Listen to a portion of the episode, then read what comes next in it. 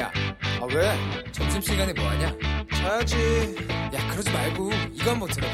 아 뭔데? 지금 당장 yeah. 라디오를 켜봐 나른한 오후 깨울 시사 토크쇼 모두가 즐길 수 있고 함께하는 시간 유쾌하고도 신나는 시사 토크쇼 오태훈의 시사본부. 네, KBS 라디오 오태훈의 시사본부 2부 시작합니다. 시사본부는 청취자 여러분들의 참여 기다리고 있고 청취자 여러분들의 참여를 통해서 이루어지는 프로그램입니다. 샵 9730으로 의견 보내주시면 되고요.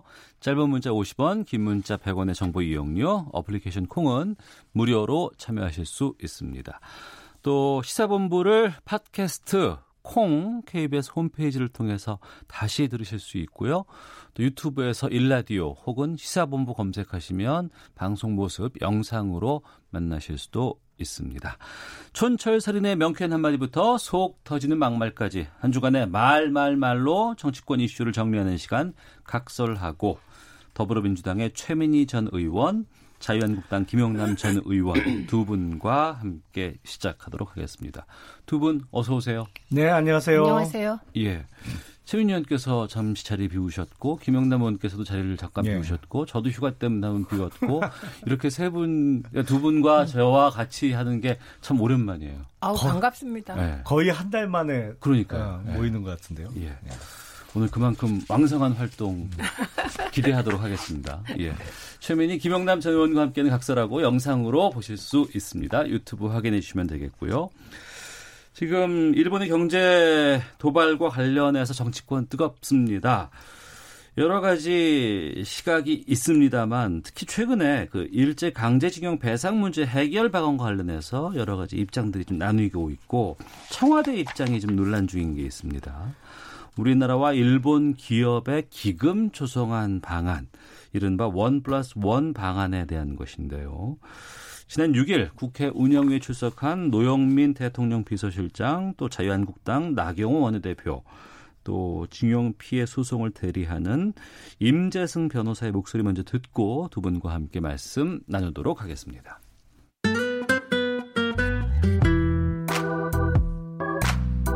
일 플러스 1에 대해서 피해자 의사 미리 확인했었습니까? 저희들은 피해자들과 합의해도 될 수준의 아, 발표해도 될 수준의 합의가 있었다고 판단했습니다. 예, 그 정도는 합의했습니다.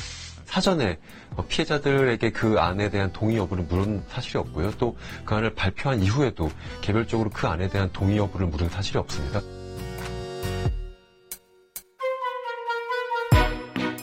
네. 일제 강제징용 배상 문제 관련한 지금 논란인데요. 청와대가 이야기하고 있는 강제징용 피해자와 한일 기업 간의 공동 기금 조성하는 것, 원 플러스 원 안이라고 네.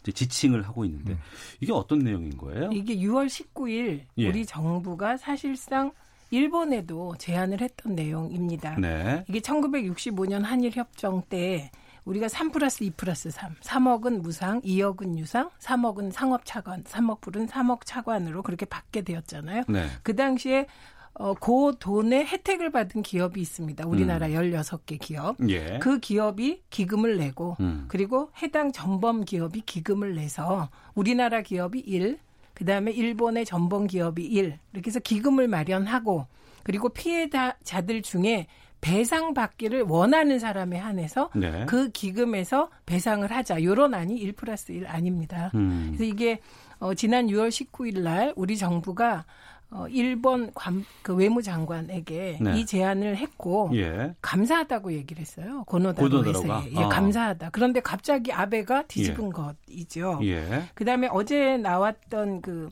그저께인가요? 김 노영민 실장의 발언은 지금 지금도 나왔지만 예.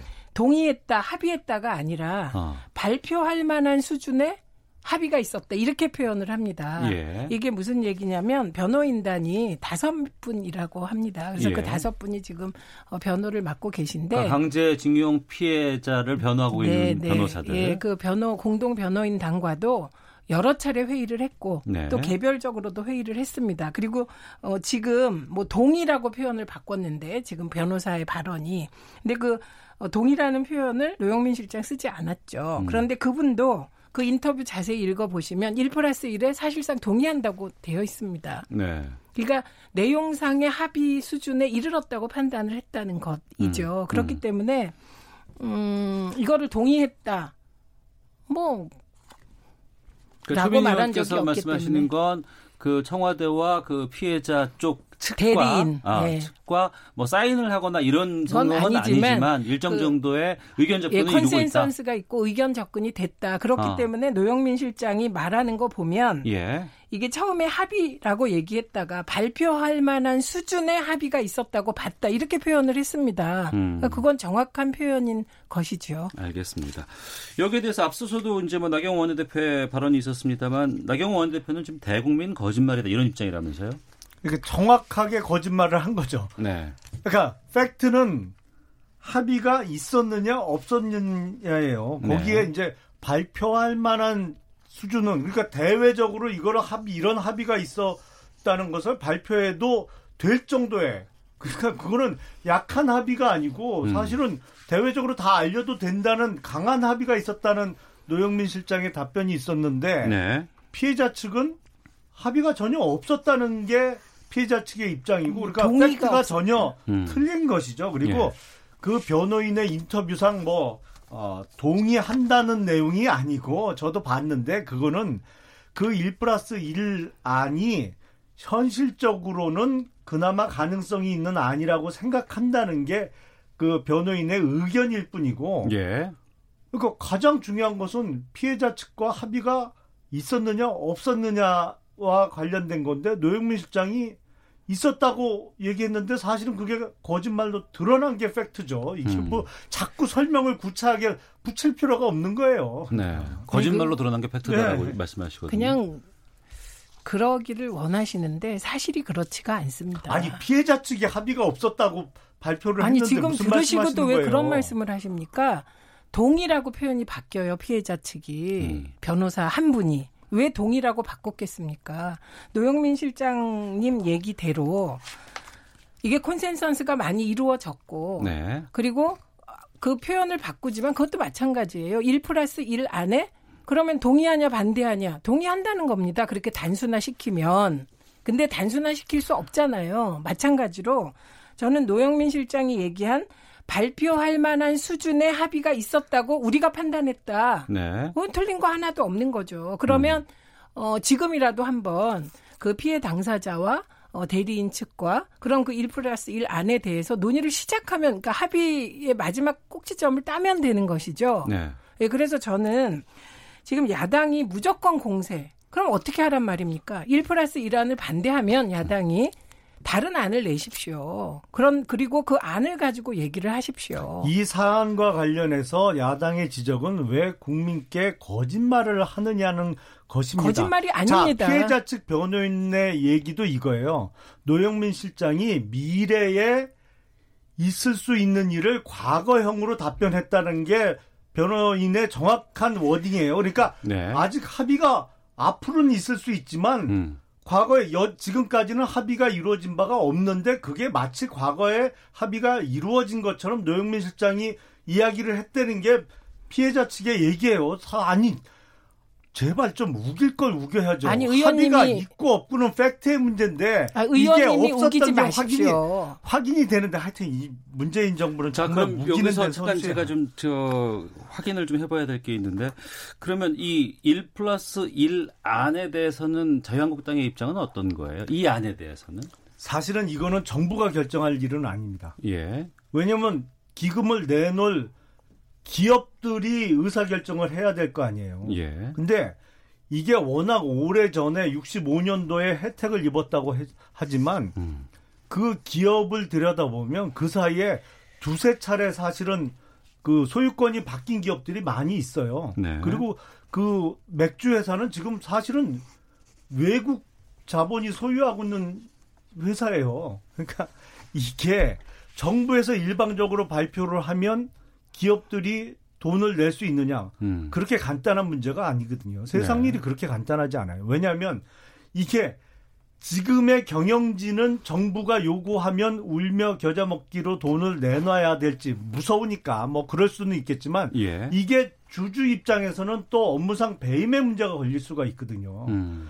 이걸 어떻게 정부가 피해자 측도 지금 합의도 없었는데 합의가 있었던 것처럼 거짓말하고 기업들하고 협의도 안 하고 어떻게 일방적으로 기업이 이렇게 발표를 합니까? 당장 그게 나중에 형법상의 배임 문제가 되면 감옥 가야 될 사람들은 그 기업의 지금 CEO들인데 그 사람들하고 상의도 이런 방법 없이 정부가 일방적으로 발표를 해요? 그러니까 기용, 아니 기용량은- 발표한 예. 적이 사실 없죠 아이고, 예, 정부가. 예. 예. 아니 그러니까 저렇게 얘기를 하면 안 되는 거예요. 음. 사실은 정부가 이거를 공식적으로 이렇게 하겠다고 발표한 적이 없어요. 그러니까 자유한국당이 왜 안을 안 내냐고 얘기한 거예요. 네. 그런데 정부에서는 예를 들면 일본에 대해서도 이 고노다로 외상에게 이런 의견을 전달했고 감사하다고 했다도 나중에 나온 얘기입니다. 그렇게 발표를 했잖아요, 정부에서. 아, 그렇죠. 일본 그러니까 측에 그걸- 제의를 했다고. 그러니까 그거를 이런 식으로 얘기를 하나하나 사전에 실무 단위에서 할 거, 고위급 협상 단위에서 할 것을 진행을 하면 예. 이게 어떤 식으로든지 새 나가서 문제가 됩니다. 그래서 정부가 이제 발표를 하게 돼요. 그러면 지금 말씀하신 그런 문제에 대해서 그러면 사전에 이게 타진을 하겠죠. 그리고 대개 일본 측에서 그런 게 도, 좋다고 하면 이후에 절차를 밟는 거겠죠. 이거는 모든 정부가 다 하는 것입니다. 그런데 사사건건 트집 잡고 이러다 보니 해결책이 안 나와요. 그런데 이후에 자유한국당 쪽에서 어떤 안이 나왔었냐면 네. 쪽에서 그쪽에 2 플러스 1 안이 나왔습니다. two, 2 플러스 1. 2 예. 플러스 1. 1 플러스 1에서 하나가 더 나온 네, 그거는 건데요. 예. 2는 일본 기업, 우리 기업, 어. 플러스 1은 우리 정부입니다. 정부. 예, 근데 이 안은 이게 안으로 이렇게 안들이 나오고 있는 겁니다. 예. 그럼 저는 그러면 2 플러스 1 안은 사실은 일본 주장과 가까운 거예요. 음. 일본은 사실은 그1 플러스 1도 아니고 2 플러스 1도 아니고 네. 그냥 1 플러스 1에 우리 정부, 그다음에 음. 우리 기업 하라는 것이겠죠. 예. 예, 그래서 저는 지금 나경원 원내대표가 우리 일본이라고 한 부분에 대해서 음. 자유한국당이 뭐라고 반박을 했냐면 말꼬리 잡지 말라고 얘기를 했어요. 네. 그러면 그런 원칙은 모든 거에 적용돼서 예를 들면 이렇게 보고 있다가 조금이라도 자유한국당이 보기에 문제되면 그걸 집어서 흔드시지 말고 2 플러스 1을 내놓고 안으로 토론하시면 어떨까요? 음. 저는 이렇게 생각합니다. 그리고 다시 말씀드리지만 변호인단이 다섯 명이에요. 예, 그리고 회의를 계속합니다. 네. 콘센서스가 이루어져요. 그런데 그 콘센서스에 대해서 발표할 만한 수준의 합의가 있었다. 이걸 거짓말로 몰면 안 되죠. 음. 그러니까 절차를 좀 더 보완하라 그러면 저는 훨씬 더 자유한국당이 합리적으로 보일 것 같습니다. 알겠습니다. 자, 이 강제징용 피해 예, 김영래 의원님 배상과 관련해서 드리고요. 한국 정부에게 배상 책임이 있다고 해서 6,200억 원의 예산으로 강제징용 피해자들에게 배상을 한 게 노무현 정부입니다. 그렇죠? 노무현 정부 때 6,200억 아니요, 배상이 아니고 보상. 그냥 뭐 보상이 아니, 됐건 보상. 배상이 됐죠. 보상이 됐건 자, 배상이 됐건 하시면 정부- 안 되죠. 그러니까 한국 정부에게 책임이 있다.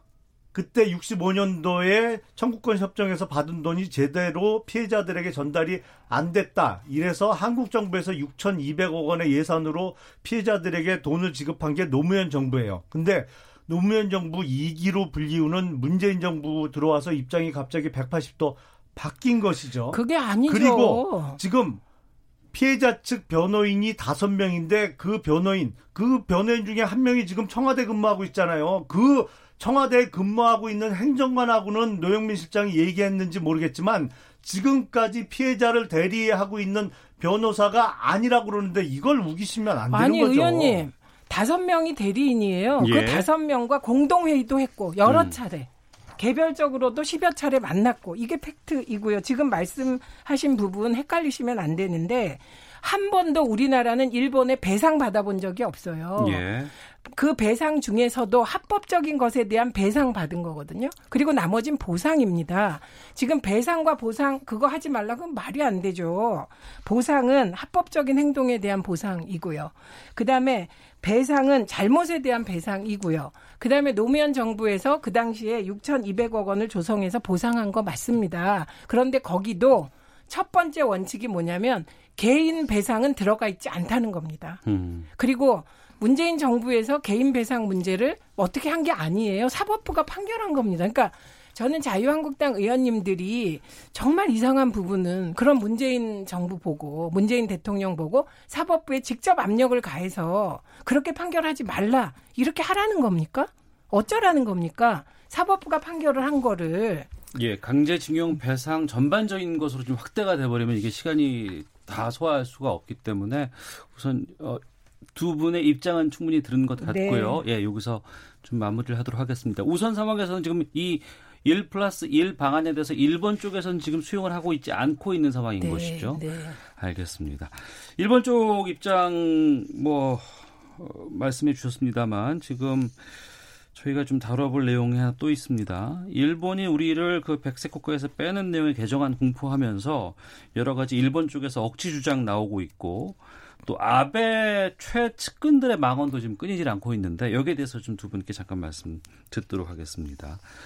이 막말은 좀 심해요. 아베 총리의 최측근이라고 하는 에또 세이치 보좌관이라는 사람이 한국은 과거 매춘 관광국이었다는 발언을 갑자기 했습니다. 이 자리가 갈등 해법을 찾아보려고 일본을 찾은 우리 국회의원들 앞이라고 하는데 이거 어떻게 보세요, 최민 의원님? 이거 말이 안 되는 것이죠. 예. 이런 말을 그것도 보좌관이 했다는 것 음. 아닙니까? 만약에 우리나라의 경우 국무총리의 보좌관이 외국에서 내한한 의원들에게 과거 그 그런 식의 얘기를 했다면 이게 어떻게 되겠습니까? 네. 지금 우리나라 대응이 너무 약한 거예요. 그리고 음. 특히 이런 부분에 대해서는 저는 이제 이번에 대, 그 아베의 만행에 대응하는 과정을 보면서 보통은 이럴 때 야당이 세게 하는 거거든요. 네. 그렇잖아요. 음. 야당은 음. 사실은 국정 운영에 직접적인 책임이 없잖아요. 그렇기 때문에 더 센 민족적인 입장을 취하면서 그리고 어, 사실은 자유한국당 쪽은 박정희 전 대통령 때부터 가져온 일본 인맥 있지 않습니까? 그 인맥을 활용해서 어, 정부를 돕고 이러면서 지지를 얻어가는 건데 이게 너무 그 지금 야당이 왜 아베에 대한 비판을 이렇게 약하게 하는지 이게 되게 아쉬워요. 그래서 이 사안은 네. 딱 떨어지는 사안이잖아요. 잘못한 거잖아요. 음. 그럼 이거는 여야 가릴 것 없이 예. 이 사안에서도 여당은 세게 말하고 야당은 이게 덮고 넘어가려고 하고 이런 건 안 벌어졌으면 좋겠다. 음. 그렇게 생각합니다. 네. 당시 자리가 이제 우리 방일단 의원들의 음. 방일단이 이제 일본을 갔고 거기서 이제 니카이 간사장 만나는 일정 같은 것들도 다 취소가 되고 지금 그런 그랬죠. 상황이었죠. 네. 이때 우리 방일 의원단의 대응들은 어떻게 나왔을까 궁금하기도 하고요. 글쎄 구체적인 뭐 대응을 어떻게 했는지는 저는 모르겠습니다만 일본 측의 그 이런 발언은 망언이죠. 네, 어, 네. 절대로 해서는 안 되는 얘기를 한 거죠. 뭐 이 정도로 직접적이지는 않습니다만 이해찬 민주당 대표가 베트남 가서 한국 남성들이 베트남 여성 좋아한다 뭐 이런 취지의 얘기를 했을 때도 논란이 됐잖아요. 그러니까 이거보다 훨씬 강도가 센 얘기를 일본이 한 건데 절대로 해서는 안 될 얘기를 한 겁니다. 근데 문제는 네. 이게 한일 양국 간의 지금 집권 세력, 특히 뭐 양국 정상이 지금 과거사와 민족 감정을 이용해서 자신들의 정치적인 어떤 이득을 도모하려다 보니까 서로 상승작용을 일으키는 측면이 있는데 일본 측도 절대로 이런 얘기 해서는 안 되고 한국도 자꾸 한일 관계를 파국으로 몰고 가면 안 돼요. 음. 이게 경제 전쟁의 직접적인 방해, 방아쇠는 아베 총리가 당긴 게 맞습니다. 네. 근데 문재인 대통령도 집권 이후에 지난 정부에서 했던 이유로 양국 간에 맺었던 합의, 위안부 합의 일방적으로 파기했죠. 뭐 내용이 만족스럽던 만족스럽지 못한 면이 있던 국가 대 국가로 맺은 합의를 그렇게 일방적으로 합의 파기하는 것도 아니에요. 그리고 3.1절 기념사에서 3세대 이전에 벌어졌던 뜬금없는 친일 청산을 외치면서 사실은 사실상의 대한민국에 있어서 가장 직접적인 큰 위협이 소위 얘기하는 주적 개념을 북한에서 일본으로 돌리려는 노력을 그동안 계속 해왔잖아요. 까놓고 얘기해서 2년 넘도록. 그러다 보면, 그러면서 사실은 양측 간이 다 노림수는 있죠. 뭐 아베 총리는 이걸 기반으로 해서 선거도 이기고 이제 아, 일본 헌법을 개정하는 네. 개헌까지 끌고 가려고 할 거고 문재인 대통령과 민주당의 속셈도 뭐 어느 정도는 짐작이 어, 잘 듭니다만 국가와 국민을 위해서는 절대 바람직하지 않습니다. 그리고 아니. 우리나라 안보 체계라는 게 일본이 아무리 미워도 사실은 한미일과 중러 북이 뭉친 양대 세력이 대립하고 있는 안보 지형이기 때문에 한일 간에 이게 깨지면 깨질수록 사실은 우리 안보가 불안해지는 거예요. 이건 정확하게 북한이 원하는 음. 방향으로 지금 끌고 가고 있는 겁니다. 어쩌면 예, 의원님은 그렇게 아베하고 똑같은 말을 뭐가 아베하고 똑같아요? 아베가 그게 지금, 지금 일본 아베가 하는 말입니다. 이게 이런 거 아닙니까? 지금 저 김용남 전 의원님 말을 요약하자면 아베가 아무리 경제 도발을 해도 대한민국을 짓밟아도 한국은 파국으로 몰고 가면 안 된다. 이게 말이 됩니까? 지금 그게 대한민국의 책임 있는 정치인의 태도이신지요? 이건 아니죠. 지금 아베가 경제 보복을 한 것은 아베가 그저께 자기 속마음을 내놨잖아요. 지금 일본은 아주 비열한 이중 플레이를 하고 있습니다. 강제징용 관련한 판결에 대한 정치 보복을 경제 보복으로 하면서 아니라고 얘기를 해요. 전 세계인을 헷갈리게 하는 이런 전술. 그것이 잘못됐다고 왜 자유한국당이 철저하게 파헤치질 않으십니까? 저는 도 나쁘다고 하잖아요. 아니 나쁘다고 지금. 살짝 얘기하고 말씀하시는 거 보면 10%는 아베 비난이고 90%를 문재인 대통령 흔들기를 하세요. 이게 맞는 태도입니까? 그리고 의원님 애 키워 보셨을 텐데 애가 이유 없이 밖에서 이지매를 당하면 그래 너 참아라 그러서야 할 겁니까? 그 잘못을 고쳐야 되잖아요. 그래서 저는 진짜 안타까운 거 이 국면에서 자유한국당이 일부에서 국민들에게 토착 왜구라는 비난을 당하고 계십니다. 이건 국민들이 하는 거예요. 저는 그 토착 왜구라는 말에 동의하지 않습니다. 그럼 왜 국민들이 자유한국당을 토착 왜구라고 하는지 네. 그게 잘 들어보면 아베가 저렇게 막무가내로 나오는데 아베를 만나자 그래도 아베가 안 만나줬잖아요. G20에서. 그러면 그때 안 만나주는 아베를 비난하는 게 아니고 아베가 안 만나줬다고 문재인 대통령을 비난하십니다. 이런 거를 보고 국민들이 어 이상하다. 왜 자유한국당은 이 국면에서도 아베보다는 문재인 대통령을 먼저 비난하지? 이렇게 생각하는 것이고요. 저는 의원님이 말씀하신 한국이 파국으로 몰고 가면 안 된다. 이거 동의하지 않습니다. 지금 상황에서는. 그리고 대한민국 대통령이 파국으로 몰고 가고 싶지 않습니다. 외교적 노력을 정말 너무나 다 하고 있습니다. 일본이 제, 파국으로 몰고 가고 있는 겁니다. 제가 한 말씀만 드릴게요. 참 개탄스럽습니다. 1945년도에 해방 이후에 김일성이 소련군을 등에 업고 이제 북한에 진주를 했어요. 그래 당연히 반 김일성 움직임이 있었죠. 그때 김일성이 어떻게 하냐면 반 김일성을 친일로 몰아서 숙청을 합니다. 근데 정작 김일성의 동생 김영준은 일본 관동군 출신이에요. 거기 북한에서 부수상까지 했습니다.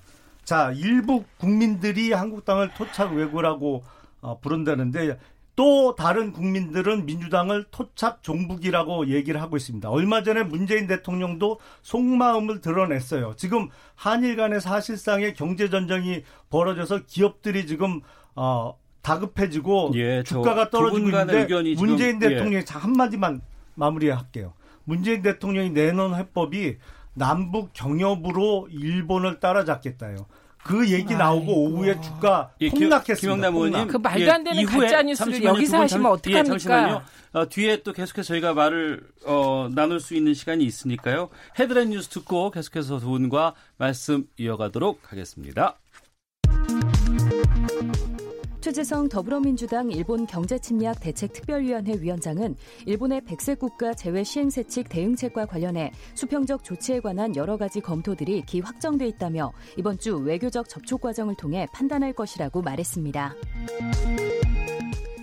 자유한국당 황교안 대표가 취임 인사차 국회를 찾은 윤석열 검찰총장의 면전에서 검찰 인사가 한쪽으로 치우쳐 편향됐다며 비판했습니다. 윤 총장은 정면 대응하지 않고 의례적인 인사말로 논쟁을 피했습니다.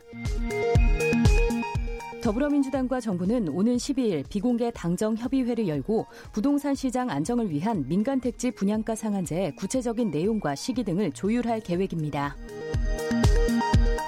마이크 폼페이오 미국 국무장관은 북한과의 협상이 재개될 것으로 희망하며 두어 주 안으로 계획하고 있다고 말했습니다. 국제유가가 미중 무역 갈등 격화에 대한 우려 속에 급락세를 지속했습니다. 반면 안전자산으로 여겨지는 금값은 급등하면서 6년 만에 온스당 1,500달러 선을 넘어섰습니다.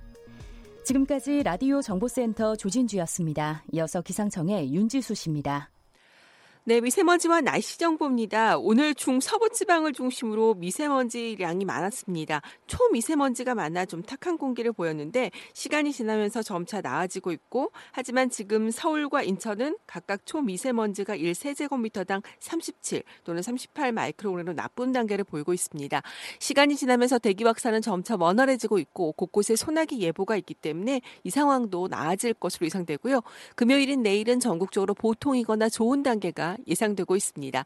하지만 오존 상황은 좀 염두에 두셔야겠습니다. 수도권 지역과 강원권, 충청남도, 전라남도, 경상북도와 경상남도 지역을 중심으로 나쁨 단계까지 오존 수치가 증가할 수 있겠습니다.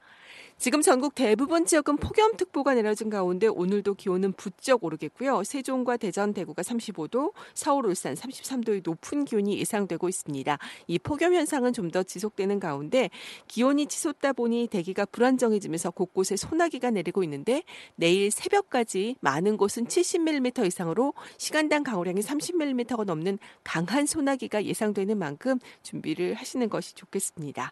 지금 서울 기온은 31.8도입니다. 지금까지 미세먼지와 날씨 정보였습니다. 다음은 이 시각 교통 상황 알아보겠습니다. KBS 교통정보센터의 박소영 씨입니다.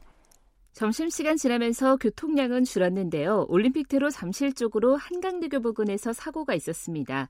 여파로 여의하류 지나서부터 정체가 되고 있고요. 더 가서 청담까지 서행합니다.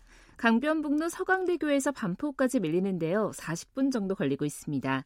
올림픽대로 공항 쪽으로 여의 상류를 조금 지난 지점 1차로에 도로면이 파여 있어서 서행하고요.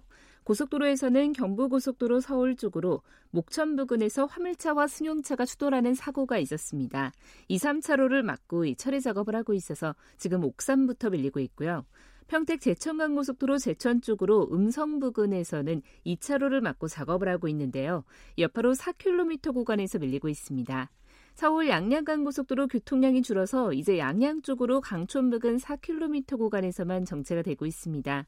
그 밖에 서울 외곽 고속도로 판교에서 구리 쪽으로는 광암 터널에서 강일까지 또 반대 방향 남양주에서 상일 사이로 이동하기가 어렵습니다. KBS 교통정보센터였습니다.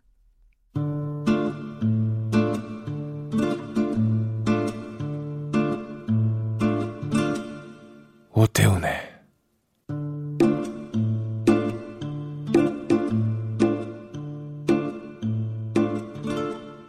시사본부. 자, 우리 일본이 7월에 이야기한 다음 한 달 동안 청와대나 정부에서 나온 거는 죽창가, 추경탓, 지소미아, 파기 뭐 이런 이야기밖에 없습니다. 네. 네. 더불어민주당의 최민희 전 의원, 자유한국당의 김용남 전 의원 두 분과 함께 학설하고 진행하고 있습니다. 헤드라인 뉴스와 기상청 여러 가지 소식들, 교통 정보가 나오는 와중에도 두 분께서는 계속해서 지금 말씀을 이어가 주셨는데요. 아, 조금 전에 지난 6일 국회에서 열린 운영위원회 전체 회의에서 나경원 자유한국당 원내대표의 우리 일본 이 발언 지금 논란이 되고 있습니다. 그 발언을 좀 듣고 저희가 다시 돌아왔는데요. 아, 지금 자유한국당 쪽에서는 의미 없는 그냥 입버릇이었다 이렇게 입장이 나왔어요. 그렇죠. 의원님. 원고에 예. 없는 얘기를 하다 보면 조사나 음. 뭐 주어 수로가 안 맞는 경우가 많이 있거든요. 예, 이게 예. 우리가 음. 일본이 뭐 이렇게 했는데 뭐 이렇게 하는 게 조사가 생략됐거나 뭐 그 진짜 단순한 말 실수인데 진짜 말꼬리 참 오래 붙잡네요. 네. 네. 말꼬리를 많이 잡고 있다 라고 말씀해 주셨습니다. 최민희 의원께서.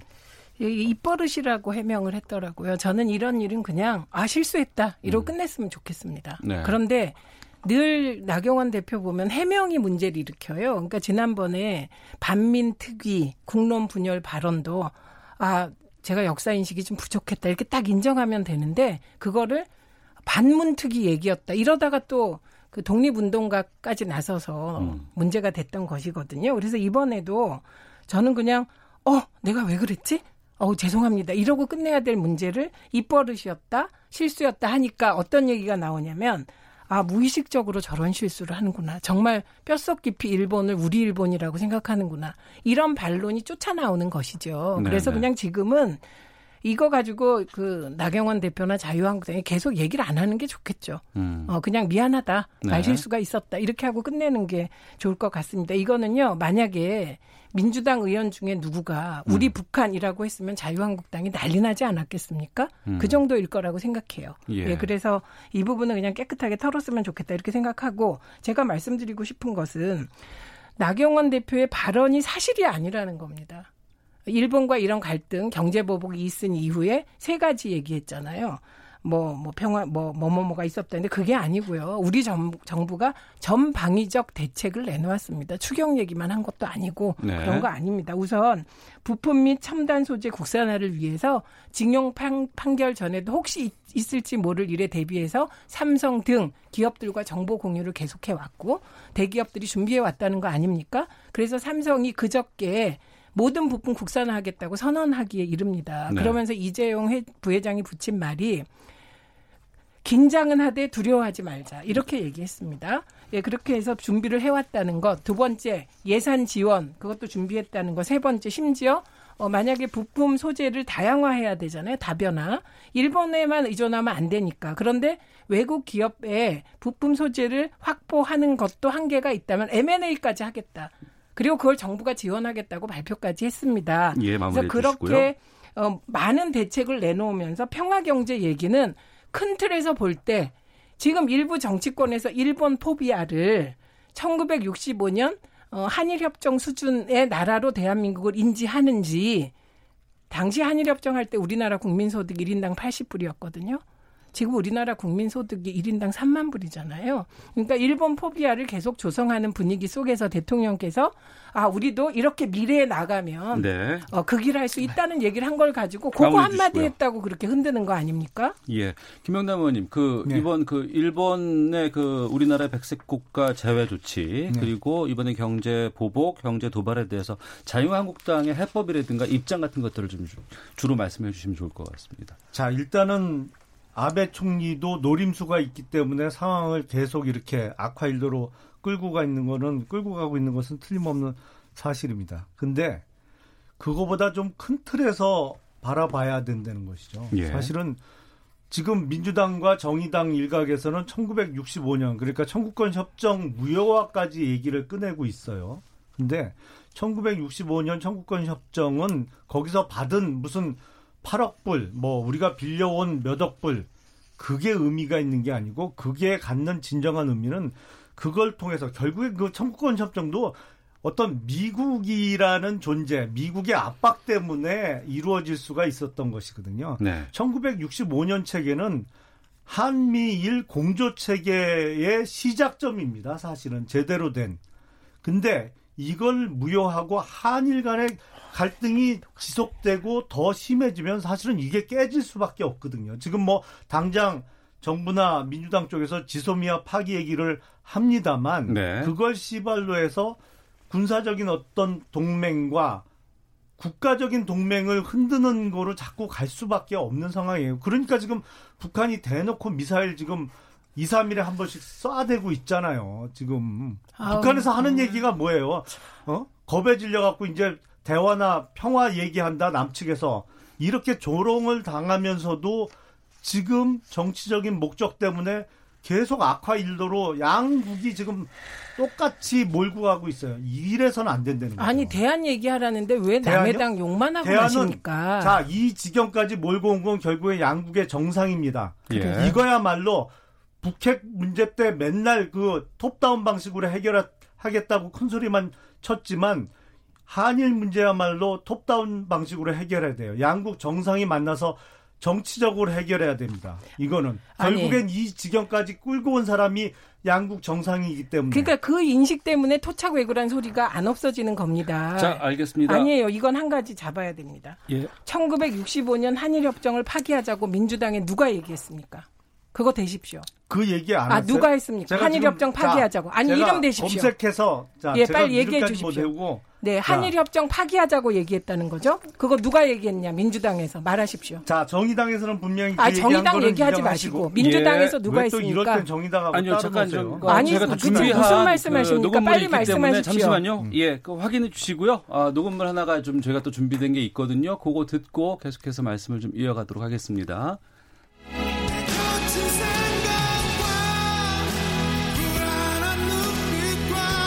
유족들이 위정을 하고 허위 증거 자료를 제출해서 그래서 소송에서 이겼다. 대통령께 얘기 좀 물어보세요. 거기 가담하셨는지 왜 답변을 안 하고 엉뚱한 미담을 얘기해요? 사람들이 양심이 있어야죠. 지금 말씀하신 것에 대해서 책임지실 수 있으십니까? 그럼요. 여기서 말씀하지 마시고 저 저기 정론관 가서 말씀하세요. 아니 사태질 하지 말고 정론관에서 얘기했어요. 글쎄 정론관 가서 말씀하시라고. 정론관에서 이미 얘기했습니다. 그러니까 그 문제에 대해서는 걱정을 놓으시고 답변이나 대통령께 잘 구해주시기 바랍니다.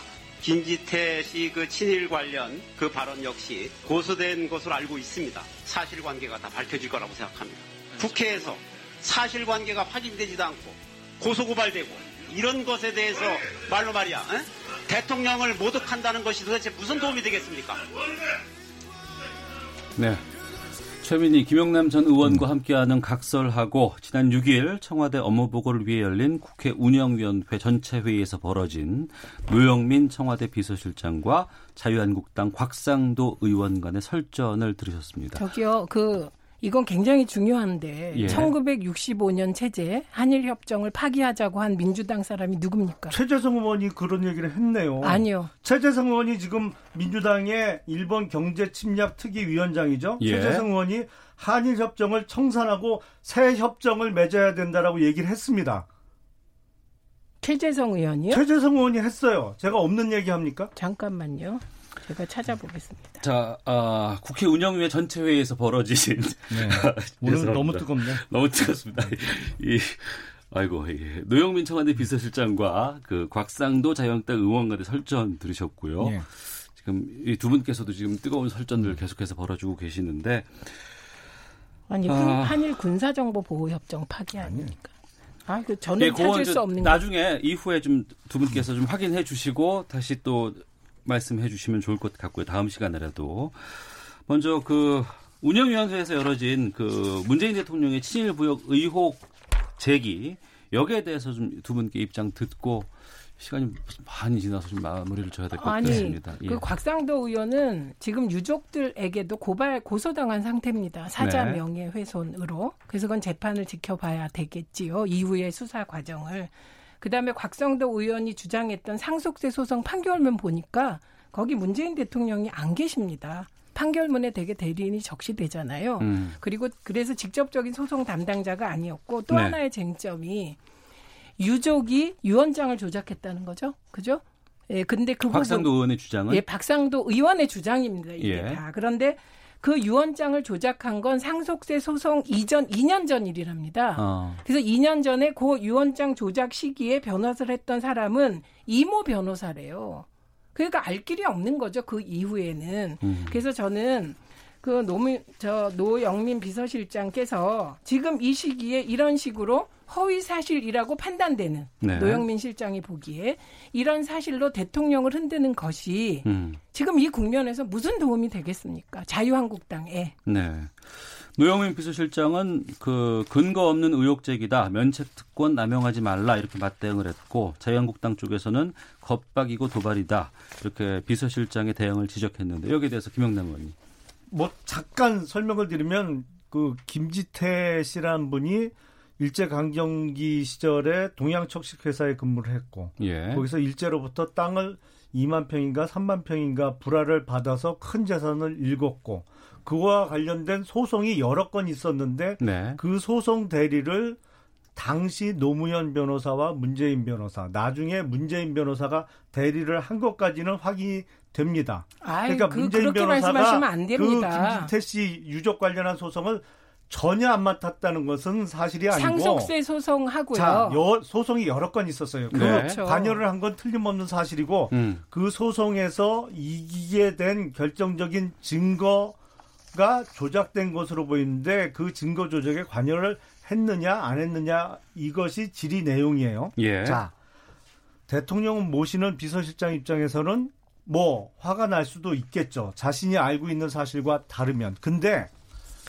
그저께 열린 국회 운영위를 보면 노영민 비서실장도 그렇고 정의용 안보실장도 그렇고 아예 작정을 하고 나왔어요. 보통의 경우엔 국회 상임위에서 이렇게 야당의 공세가 이루어지면 예. 여당 의원이 소위 방어를 하면서 여야 의원들 간의 설전이 붙습니다. 근데 이제는 정의용 실장도 그렇고 노영민 실장도 그렇고 아예 피감 기관이 대놓고 야당 의원하고 그 정의용 실장은 거의 몸싸움 직전까지도 갔더라고요. 알겠습니다. 그러니까 이게 일부러 운영위를 파행시키려고 이러는 건지 이렇게 세게 나오는 그 저희 청와대 시간이, 예. 비서실은 처음 봐요. 시간이 아니, 다 다. 사실이 아닙니다. 예, 예. 그러니까 하나의 이슈가 있고 여기에 대해서 각자의 다른 시각과 의견이 있으셨으면 참 좋겠는데 그게 아니고 이제 애초에 기본적인 사실부터 다 다르게 지금 아니 팩트가 다 예, 사실이 다 아닙니다. 다르게 예. 지금 시작이 되기 때문에 접점이 좀 찾기가 좀 힘든 시간이 아니었나 싶은데요. 청취자 의견으로 마무리하도록 하겠습니다. 그동안 두 분이 안 나오셔서 쭉 듣지 못했는데 오늘은 두 분이 오랜만에 만나셨네요. 이제 다시 제대로 듣겠습니다. 치열하게 정치 공방하는 것이 이 코너의 진가입니다. 이야기를 듣다 보니 푹푹 찌는 무더위가 달아나는 것 같습니다라는 의견으로 마치도록 더 하겠습니다. 더워지시지 않나요? 더불어민주당의 최민희 전 의원, 자영대 김용남 전 의원과 각설하고 마치도록 하겠습니다. 두분 말씀 고맙습니다. 감사합니다. 고맙습니다. 오태훈의 시사본부는 여러분의 소중한 의견을 기다립니다. 짧은 문자 50원, 긴 문자 100원의 정보 이용료가 되는 샵 9730, 우물정 9730번으로 문자 보내주십시오. KBS 라디오 앱 콩은 무료입니다. KBS 라디오 오태훈의 시사본부. 지금 여러분은 대한민국 라디오 유일의 점심 시사 프로그램을 듣고 계십니다. 네, 새로운 시, 코너입니다. 1시 46분 지나고 있는데요. 한 주간의 시사 이슈를 법률적인 관점으로 풀어보는 시사법정. 오늘은 신유진 변호사와 함께하겠습니다. 어서 오세요. 안녕하세요. 신유진 변호사입니다. 요즘 여기저기에서 엄청나게 많은 인기를 구가하고 있는 변호사로 알고 있어요. 네네. 아 제가 네. 좀뭐 기사를 본다거나 이럴 때도 예, 그냥 보는 게 아니라 예. 아, 법률적으로 뭐가 문제가 있으면은 좀 파고드는 성격과 아. 또 유쾌한 성격이 있으니까 좀 많은 데서 불러주신 것 같아요. 예, 많이 바쁘시죠? 아 아니요 그렇게 바쁘진 않습니다. 그래요? 지금 또 법정 시정기라서 예. 재판에 안 나가는 주간이라서 예 음. 좀 괜찮습니다. 자, 오늘 시사법정 아주 날카로운 분석과 네. 또 치열한 여러 가지 법적인 이슈들 좀 정리 부탁드리겠습니다. 네. 아, 이 부자 세습 논란이 일고 있는 명성교회 이야기를 좀 해볼까 하는데요. 교단 재판국 결정에 사실상 불복하겠다는 입장을 교회 측에서 내놔서 파장이 일고 있는데 이 명성교회 논란부터 좀 정리를 좀 해주세요. 네, 이 명성교회가 네. 2015년도에 그 김사만 담임 목사가 이제 은퇴를 하면서 네.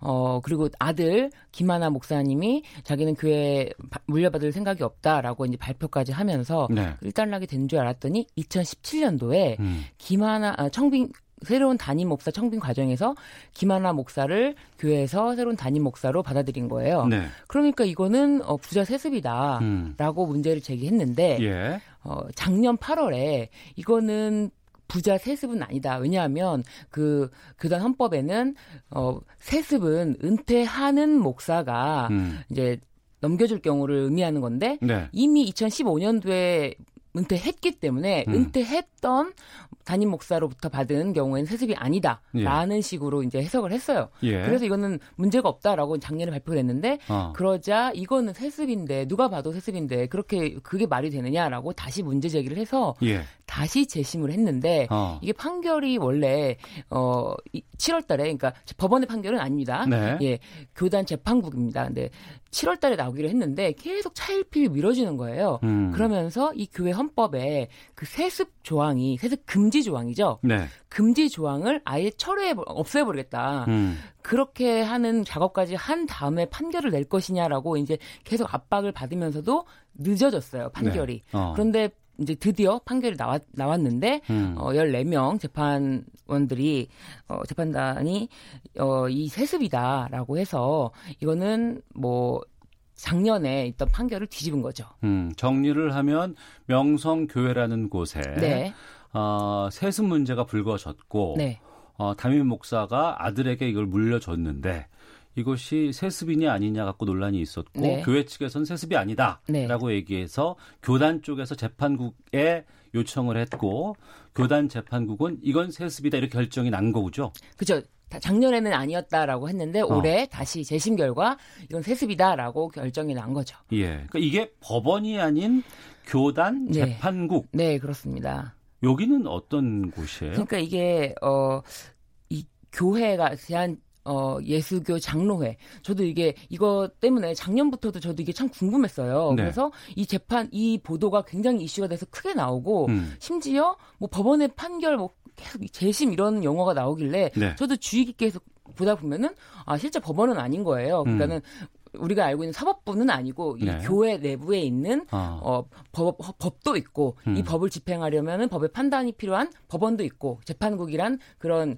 어, 우리로 치면은 사법부랑 똑같은 역할을 하는 거죠. 교단 쪽에서 네, 교단 쪽에서. 때는. 근데 참 이, 저도 이거를 보면서 작년부터도 이제 주의 깊게 봤지만 이게 음. 강동구에 있는 그 등록 교인만 10만 명이 넘는 예. 굉장히 대형 교회라고 합니다. 크네요. 네. 예, 예. 그래서 이게 사실 우리나라에 이런 대형 교회가 세계적인 뭐 세계 50위 안에 드는 대형 교회가 무려 우리나라에 뭐 27 군데나 있다고 할 정도로 어, 절반이 넘네요, 네, 거의. 절반이 넘을 정도로 어. 이 대형 교회가 우리나라에 많이 있어요. 어. 그 중에서 사실은 이 장로 교회에서 어 10만 명이 넘는 경우면은 거의 세계에서도 뭐 top 뭐 순위에 든다고 할 수 있을 정도로 굉장히 대형 교회입니다. 알겠습니다. 네.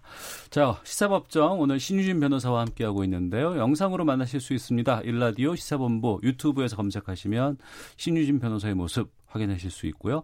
홍선영님께서 개인기 가능한 변호사님 시사본부 나오셨나요? 여기서 만나니 더 반갑습니다라는 아, 또 문자도 보내주셨는데. 그런데 이제 이 교단 재판국 결정에 대해서 명성교회는 지금 불복하겠다는 입장인가요?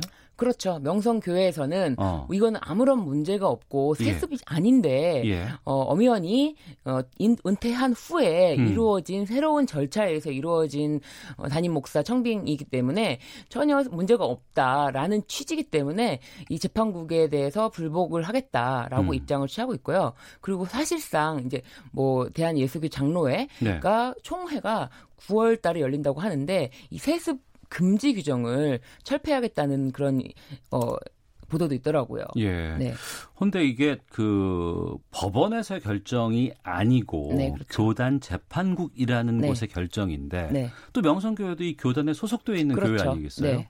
근데 이거가 법률적으로는 강제성을 띠지는 않는다고는 하지만 또 교단이라든가 종교 쪽의 그렇죠. 입장에서는 아주 막강한 결정 아닐까요? 그렇죠. 막강한 결정이죠. 그래서 만약에 이거를 따르지 완전히 따르지 않으려면은 예. 아예 이제 뭐 그쪽에서 탈퇴를 해야 돼 버리는 탈퇴를 해버려야 되는 그런 상황까지 발생을 해서 음. 그런 거를 불사하겠다 이런 입장까지 지금 아주 강경하게 지금 맞서고 있어요. 네. 근데 사실은 네. 이 명성교회 이전에도 음. 이 교회 세습 문제에 대해서 굉장히 많은 교회에서 실제로 실제로 세습을 했고요. 네. 그런데 이제 그런 세습이 문제다. 왜냐하면 음. 담임 목사가 되려면은 실제로 그렇게 뭐 영성이 있는 뭐 목사님인지 성령이 충만하시고 복음 뭐 이런 거를 다 어, 보고서는 청빙을 해야 되는데, 그냥 만연하게 그 전, 기존의 담임 목사님의 자제분을 세습하는 거는 문제가 있다라고 이제 되면서, 네. 그걸 금지 조항을 넣었거든요. 음. 그 금지 조항을 넣고 문제가 된 첫 번째 타겟입니다. 거의. 네. 그 대형 교회는 첫 번째 타겟이고요.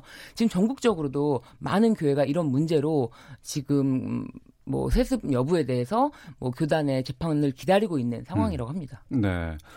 어, 담임 목사의 운영비라든가 아니면 세습 문제를 저희 시사본부에서 몇 번 다뤄본 적이 네. 있었어요. 그 교회는 지난번에 다뤘던 곳은 명성교회는 아니었습니다만 음, 네네. 앞서서 우리나라가 대형 교회가 많이 있고 네. 특히 대형 교회들이 특히 세습 문제와 상당히 많은 논란들을 네. 빚고 있다고 하는데 그 이유는 뭐라고 보세요? 그 이유는 아무래도 장기 집권의 그런 꿈이라든지 뭐 그런 어. 건 이제 제가 이제 말씀드리는 건 좀 조심스럽긴 한데 예. 그런 것과 또 한 가지는 교회가 너무 음. 대형화되면은 기업형이 돼요. 그렇다 보면은 위에는 아무리 그래도 이제 권력형 어 권력층이 아예 또 생기고 네. 그러다 보니까 그걸 유지하고 싶은 음. 욕망이 생기고 예. 또 새로운 사람들에게 이거를 내가 여태까지 이뤄낸 거를 다 줄 수 없다라는 음. 어떤 그리고 내 교회다. 라고 이제 좀 더 거기에 대해 강한 집착을 하는 어떤 그런 뭐 유대감이 형성이 네. 되면서 이런 문제가 자꾸 생기는 것 같아요. 그 저는 궁금한 게 대형 교회면 교인 수가 상당히 많은 네. 곳이고 많은 교인들이 모여 있으면 그 안에서 자정작용이라든가 여러 가지 이런 것들이 좀 작동을 해야 되는 것이 맞다고 보는데 왜 대형 교회일수록 그렇지 않을까라는 궁금증이 좀 있어요. 대형 교회일수록 거의 기업 화되어 있기 때문에 예. 굉장한 많은 이- 사실 이권과도 좀 개입이 되어 있기도 하고요. 재산도 많고. 네, 그렇죠. 어. 소유하고 있는 부동산도 많고요. 예. 그렇기 때문에 거기에 있는 음. 뭐한 분 한 분 그 위에 계층이 지위가 되죠. 네. 막강한 권력이 생길 수도 있고 교회 음. 내에서는 그렇기 때문에 이런 것들이 스스로 이제 단순한 종교 활동만 하는 집단이 아니게 되는 네. 그런 성향도 조금 띄고 그런 어. 문제가 좀 있죠. 예. 네. 이런 논란에서 이것이 법률적으로 강제가 되지 않은 상황이라고 하기 때문에 더욱더 나중에도 문제가 될 수 있을 것 같은데 네. 신유진 변호사가 보, 셨을 때 이런 세습 논란이라든가 네. 문제들이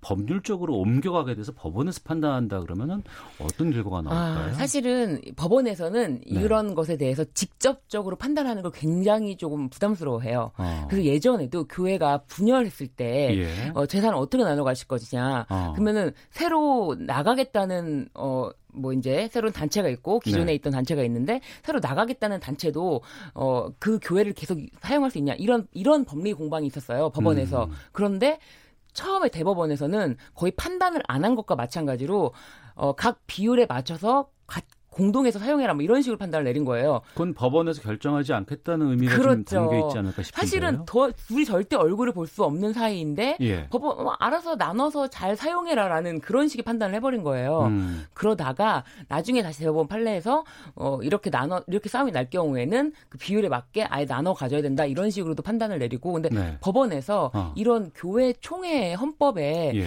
세습 금지 규정이 있는데 음. 이거를 지키지 않은 경우에 대한 법원의 판단은 네. 좀또 이번에도 부담스럽게 느껴지지 않을까 싶어요. 아니면 어. 아예 이런 쪽을 음그 원래 이렇게 말씀드리면 좀 조심스럽지만 계약의 하나의 그 근거가 된다고 볼 수 있거든요. 예. 그러면 이, 이 근거가 있으면 이 근거를 따라야지 따르지 음. 않으면 위반이다라고 네. 해서 이런 세습 자체가 무효로 볼수 있는 근거가 되기도 하고요. 어. 서로 공방은 할 수 있어요. 그럼 재판국의 결정을 따르지 않으면 이 재판국의 결정이 따르지 않았는데 여기에 대해서 또 법원에다가 또 이거 소송을 네. 제기한다거나 이런 이후에 문제가 될 수도 있겠군요. 그렇죠. 왜냐하면 새로운 담임 목사를 만약에 이제 지정을 하고자 하는 청빙을 하고자 하는 파에 파에 대해서 음. 그런 거는 무효다라고 뭐 가처분할 수 있고요. 네.